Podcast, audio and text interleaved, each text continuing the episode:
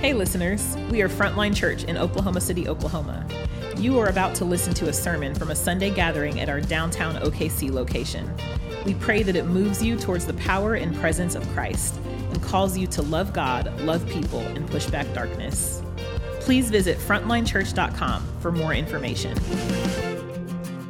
The scripture for today's sermon comes from Genesis 9 1 through 17. The Word of God speaks to us. And God blessed Noah and his sons and said to them, Be fruitful and multiply and fill the earth. The fear of you and the dread of you shall be upon every beast of the earth, and upon the birds of the heavens, upon everything that creeps on the ground, and all the fish of the sea. Into your hand they are delivered. Every mo- moving thing that lives shall be food for you. And as I gave you the green plants, I give you everything. But you shall not eat flesh with its life, that is, its blood. And for your lifeblood, I will require a reckoning. From every beast, I will require it, and from man. From his fellow man, I will require a reckoning for the life of man. Whoever sheds the blood of man, by man shall his blood be shed. For God made man in his own image. And you, be fruitful and multiply, increase greatly on the earth and multiply in it. Then God said to Noah and to his sons with him, Behold, I establish my covenant with you and your offspring after you, and with every living creature that is with you, the birds, the livestock, and every beast of the earth with you, as many as came out of the ark, for it is for every beast of the earth. I establish my covenant with you that never again shall all flesh be cut off by the waters of the flood, and never again shall there be a flood to destroy the earth. And God said, This is the sign of the covenant that I make between me and you and every living creature that is with you for all future generations. I have set my bow in the cloud, and it shall be a sign of the covenant between me and the earth. When I bring clouds over the earth, and the bow is seen in the clouds, I will remember my covenant that is between me and you and every living creature of all flesh. And the waters never again become a flood to destroy all flesh. When the bow is in the clouds, I will see it and remember the everlasting covenant between God and every living creature of all flesh that is on the earth. God said to Noah, This is the sign of the covenant that I have established between me and all the flesh on this earth. The word of God speaks to us.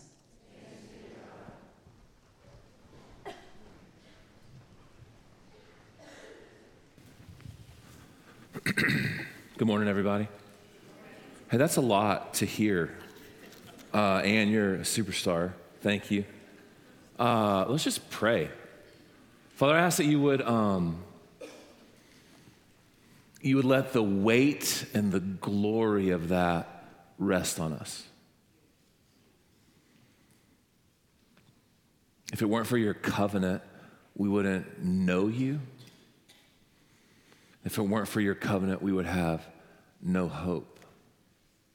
So thank you, God, that you tell us not only that you create the relationship between us, but you're the one who upholds it.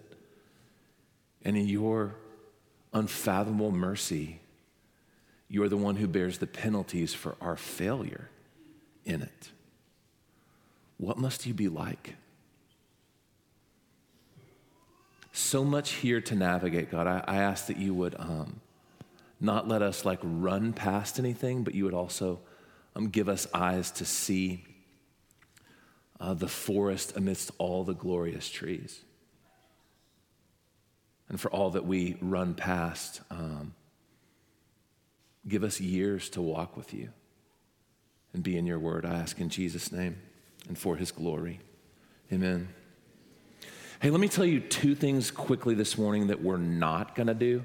And then I'm going to tell you three things that I at least intend to do, whether we accomplish them or not. The first thing that we're not going to do is we're not going to address general ethics. Uh, amidst all that we just heard read, maybe it won't surprise you to know that many people use verses 5 and 6 of Genesis chapter 9 to make arguments in support of and in opposition to all kinds of stuff capital punishment, pacifism, euthanasia, abortion, retributive justice, and more. We're, we're not going to get into that. For the, the, the main reason is, I don't think it's what the author is trying to teach us here. I, I, think it's missing the point, and though this is necessary to establish all kinds of ethical positions, I don't think it's the point of the author of Genesis for us this morning. The second thing that we're not going to talk about at all is slavery. Which, if you look at the curse of Ham, we didn't have it read, but if you look at the curse of Ham later in Genesis chapter 9, this is this wacky interpretation of these verses that's been abandoned for a long time, but people still talk about it when they talk about Genesis 9 of people have tried to trace the lines of Canaan as some kind of support of slavery and it's insanity and is rejected by every scholar there is, and we're not going to do any more about it than say it doesn't make sense. And, and a curse in Scripture never equals a mandate, so it's ludicrous anyway. But sad. Can we just acknowledge it's sad? The Bible's been used for all kinds of weird stuff, and God help us. There are places that we use it weirdly. So we want to constantly submit ourselves to God's word and ask how we can read it and see it through His eyes. Here's what we are going to discuss this morning in this text. I pray by God's grace. Three things I want us to see. I want us to see a new beginning for humanity, a new beginning for humanity, an old sin plaguing humanity, and an eternal covenant saving humanity. A new beginning for humanity an old sin for humanity and an eternal covenant saving humanity. Look with me at the beginning of Genesis chapter 9. We see in Genesis chapter 9 a new beginning. We, we find ourselves in the wake of the flood. And the flood, if you weren't here with us last week, is God pouring out his judgment upon the entirety of the earth. And God's aim in pouring out his judgment on the entirety of the earth is to reverse the effects of the curse on the earth and to reestablish his blessing on the earth. Now, what we see in Genesis 9 is the author goes to great lengths to help us think about Genesis 1 as he describes the realities of Genesis 9. Genesis 9 is written in terms of renewal restoration, reestablishment of creation. In fact, Genesis 9 functions like a recreation narrative. It's a new beginning. We have Noah presented to us as a new Adam.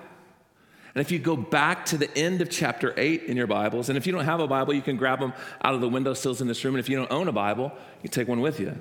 If you want to just Google Genesis 8 and 9, it'll get you there just as quickly. We see a new Adam in Noah. And we see this new Adam understanding himself as operating in a, a new beginning, new temple. Eden in Genesis 1 to 3 is described as a temple. And the reason why we see people as Genesis moves on at each iteration of seismic shifts in humanity constructing new altars is they're reminding themselves that God created all that we see and know so that humans could know Him. It is a, a, vain attempt, albeit, but a right motivation to create a new temple, a new Eden. We see new provisions God makes for this new Adam in verse 3 of chapter 9. Just like in Genesis 1 and 2, when God says, Here's what I've provided for you, Noah has provisions made for him. And we see a new commission. Look right in verse 1 of Genesis chapter 9. God blessed Noah and his sons and said to them, Be fruitful and multiply and fill the earth. Sound familiar to you at all? Sound like the commission given to Adam in Genesis chapter 1, verse 28.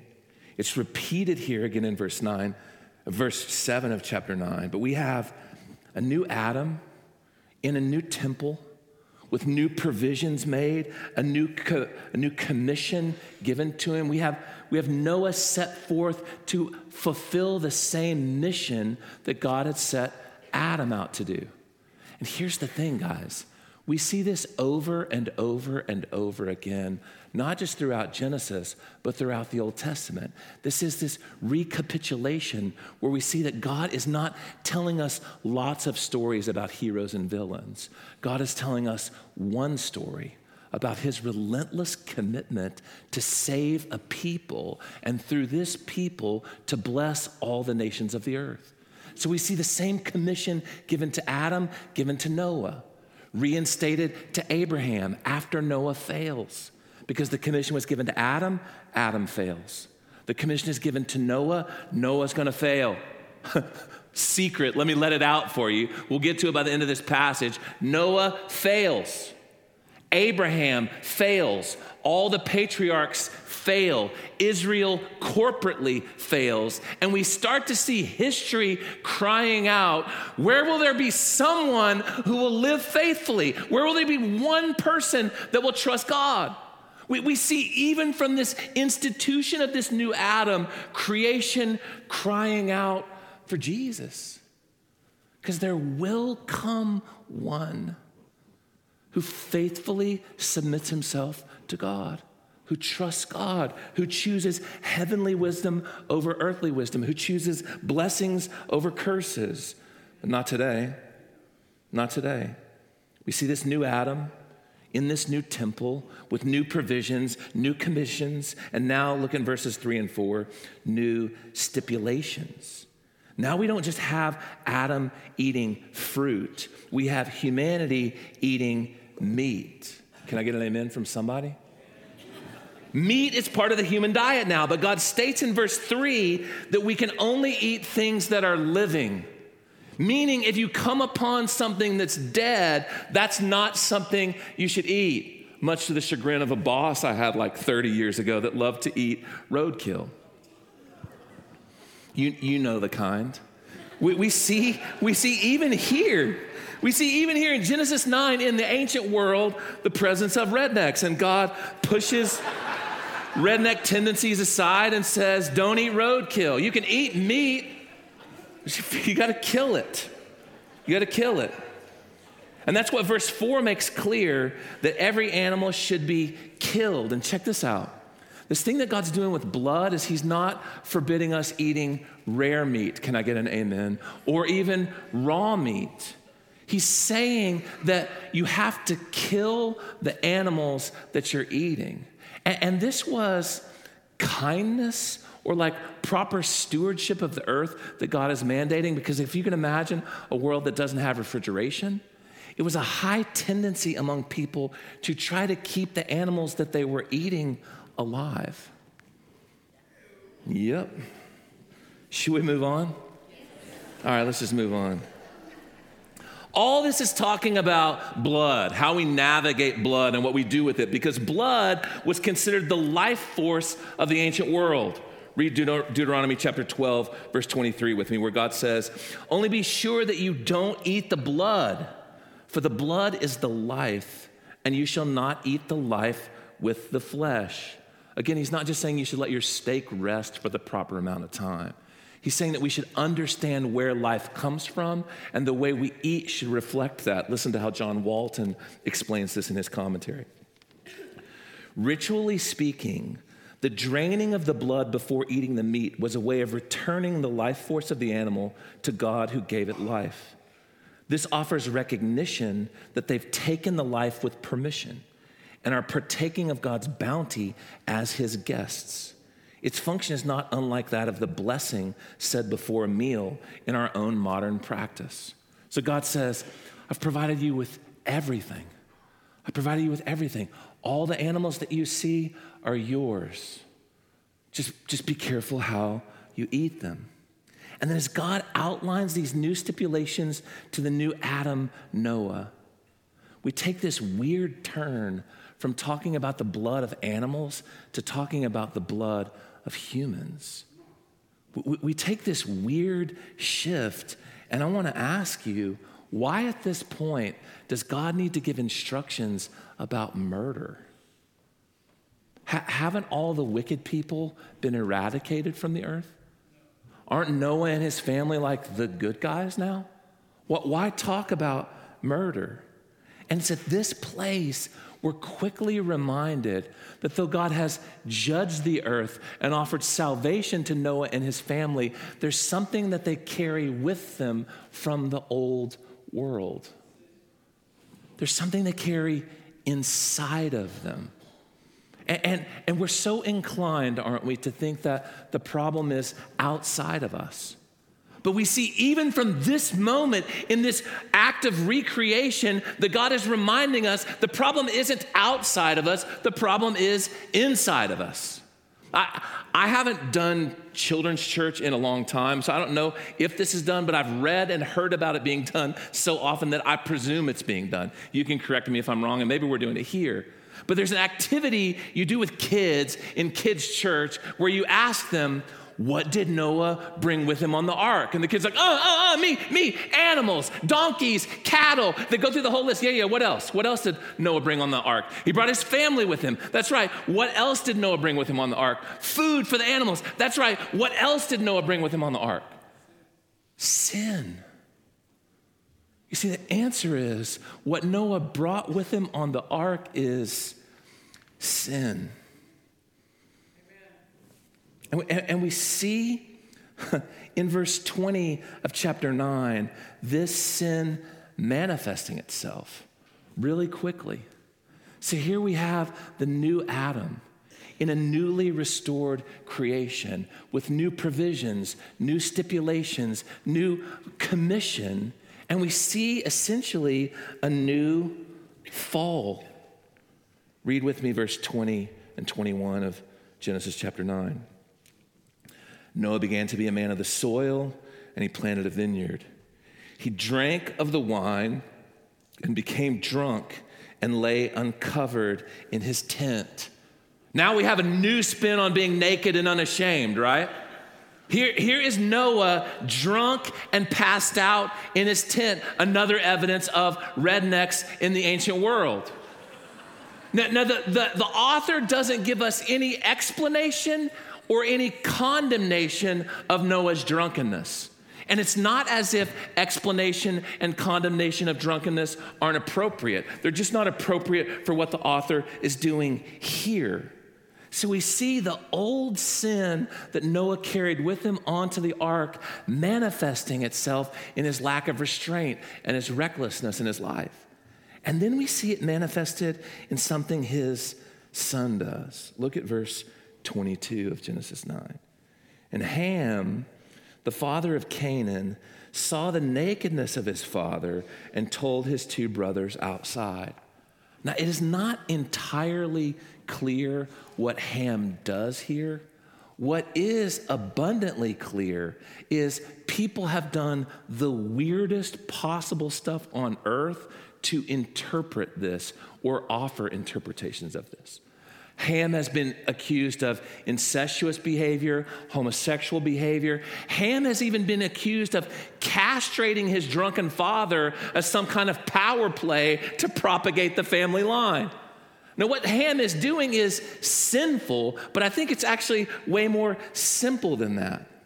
If we understand the language of seeing and we understand this idiom that we see throughout scriptures and throughout the ancient world of the father's nakedness representing the marital union of the man and his wife, it's most likely and most plausible that Ham witnesses his parents being intimate and somehow brings shame upon his family because of that. Now, the point here is twofold. We're not in the garden anymore. You see this?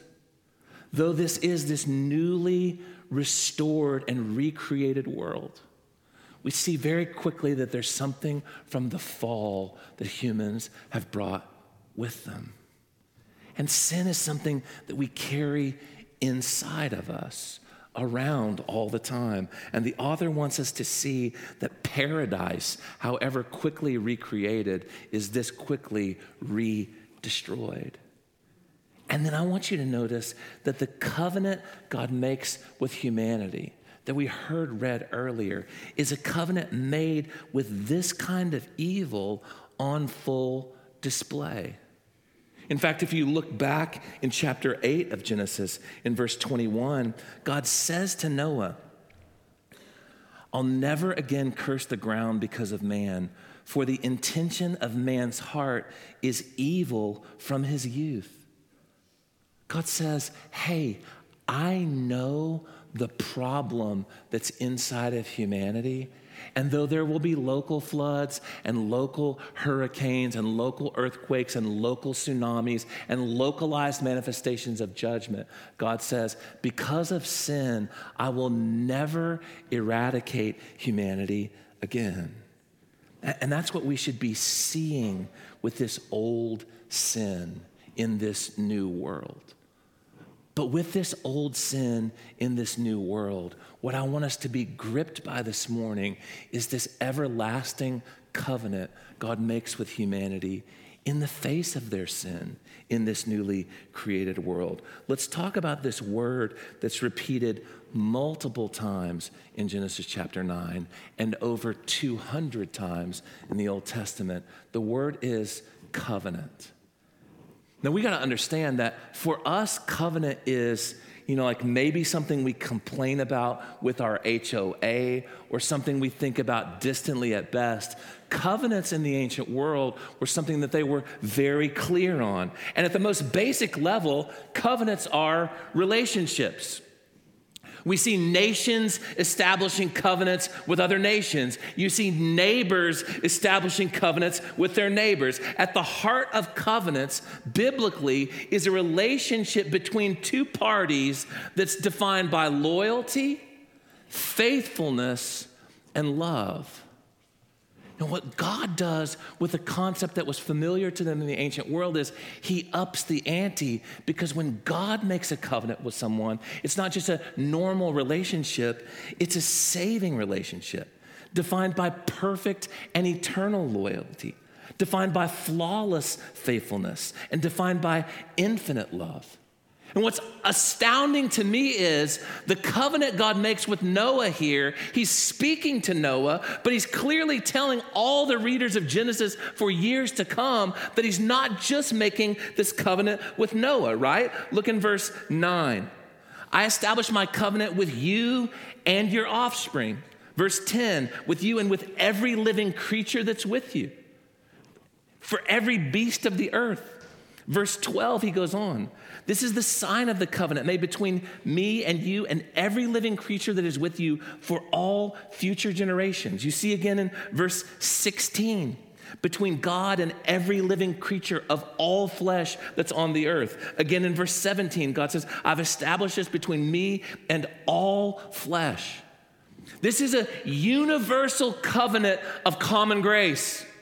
God says, There's something about my wrath that for the sake of humanity, I will hold it back. And I'm making an oath. And for God to make an oath, He doesn't fail like you and me. You and I make promises sometimes, and sometimes we make them seditiously as a way of manipulating someone we never intend to keep the promise. I remember when she was like four, my daughter convinced one of her classmates to cut her hair predicated on the promise that after you cut your hair, I'll cut mine. And the girl cut her hair, and my wicked little beautiful girl just laughed. She thought it was hysterical. She never intended to cut her own hair. So I cut her hair. Because the Cawleys keep our promises. But like we, we make promises seditiously, or we just make them weakly, like frailly if that's a word. We, make promises and we fail, but God never fails. And in the ancient world where covenants were made by a two party agreement, God says, I'll take it all on me. I will establish a relationship between myself and everything that walks the earth forever so that no one will ever experience the outpouring of my wrath like they did in Noah's generation. Now, does this mean God promises to save all of humanity? No. But this is a context in which the salvific work of God can take place. God restrains and holds back his just and infinitely holy and perfect wrath to protect humanity so that you and I, plagued by the same old sin that plagued Noah and his family, could look to Jesus and be saved. Like what Noah sets the stage for is astonishing in terms of global history. And then God tells us that He's given us this sign to help Him and us remember the covenant, this sign of the everlasting covenant. I had a friend show up at the office on Thursday and tease me, knowing how I tend to be. He's like, So, how much time are you going to devote in your sermon on Sunday to the rainbow? And I was like, Slightly less than zero. It's just not my way. But then I read two sermons from two of my heroes, Tim Keller and Charles Spurgeon. And God awakened me to the power of this sign in such a way that I don't think I'll ever be the same. And here's where it started. Look with me in verses 12 and 13 of Genesis chapter 9. God said, This is the sign of the covenant that I make between me and you and every living creature that is with you for all future generations. I have set my bow in the cloud, and it shall be a sign of the covenant between me and the earth. And, and, and, I think before that, either I had never known this or I would just gotten lazy and forgotten. But God doesn't talk about a rainbow at all.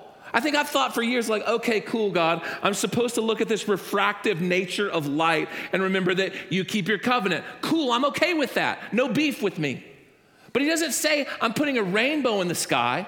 The word he uses, that's used like 70 times in the Old Testament, is a weapon. It's literally a bow, a warrior's bow. and what God says to Noah after wiping out all of humanity, listen to me. He says, Hey, Noah, tell this to everyone that comes after you. I'm hanging up my weapon. Never again, says the Most High God, will I unleash my fury upon humanity that way. Here's, here's what blew my mind Maybe this is cheesy to you, but rocked my world. Spurgeon and Keller both make lots out of the fact that the bow is hung upward, facing the sky as if to signify and to remind us that God says, I will never again fire the bow of my wrath upon humanity. Instead, I will fire it into heaven and pierce my son with the bow of my wrath. God said, Hey, hey, I'm giving you a sign. And the sign, by the way, only comes in the wake of storms. No one walks outside on a beautiful day and says, Gee, I hope I see a rainbow today. Like we only see rainbows in the wake of storms. And we only see rainbows, by the way, where the glory of the sun pierces the darkest parts of the clouds. Spurgeon says, You want to know how to know God? He's taught you in the bow he hung in the clouds. Look at the clouds Spurgeon says, and admit that you're in a storm. Look at the clouds and admit that you bring fury to the earth you inhabit.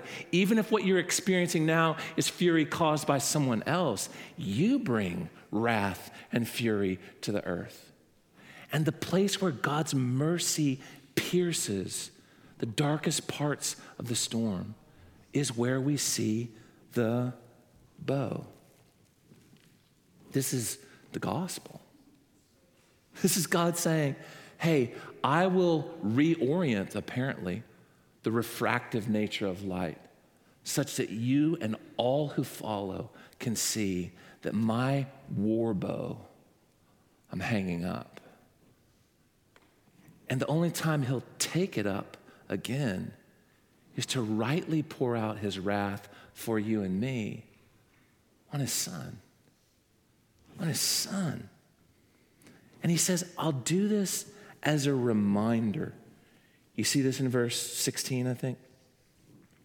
When the bow's in the clouds, I'll see it, and I'll remember the everlasting covenant between God and every living creature of all flesh that's on the earth. God doesn't do this because he's forgetful.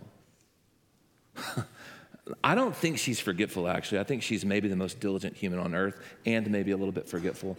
My wife puts sticky notes on everything.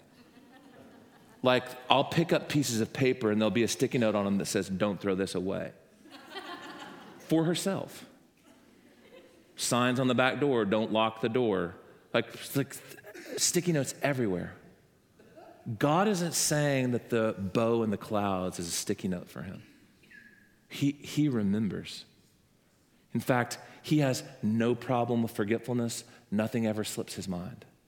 The bow hangs in the clouds as a reminder for you and for me. He gives us this gloriously variegated spectrum of color to remind us that he's hung up the weapon of his judgment. And the only place it's pointed is toward himself. And the reason why he says it's a reminder between you and me is because he's the one upholding the covenant. So it does remind him, even in our being reminded of it, that God pierced his son where you and I deserved to be pierced. We're going to see this recapitulated over and over and over and over again throughout Genesis and throughout the scriptures. God's judgment, though not universal as it was before, God raising up a new faithful witness, and the faithful witness failing. Humanity will time and time again choose cursing over blessing. We'll choose to interpret our own life instead of let God interpret it for us. And what God promises us here is though the sin that we carry inside of us seems to prevail, He will never wipe us out for it. And the hope we have is we don't have to be wiped out for it because He'll wipe His Son out on our behalf. Pray with me. Jesus. You knew when the bow was hung in the clouds that it was pointed at you. And so we can celebrate that, that the, the Most High God will never just globally pour out his judgment again. But we know that all of us will be called to account for our lives and for our sin. And we will either be punished eternally for our sin or you will be punished in our place. I ask now that you would give us faith, give us eyes to see awaken us not just to the beauty of the symbolism of the bow in the clouds, but to the unimaginable beauty of the sacrificial love of the Son of God who loved us and gave himself for us. So, as we see your faithfulness in the life of Noah, God, would you give us eyes to see your faithfulness in our lives now? And I pray all these things, Jesus, in your name and for your glory. Amen.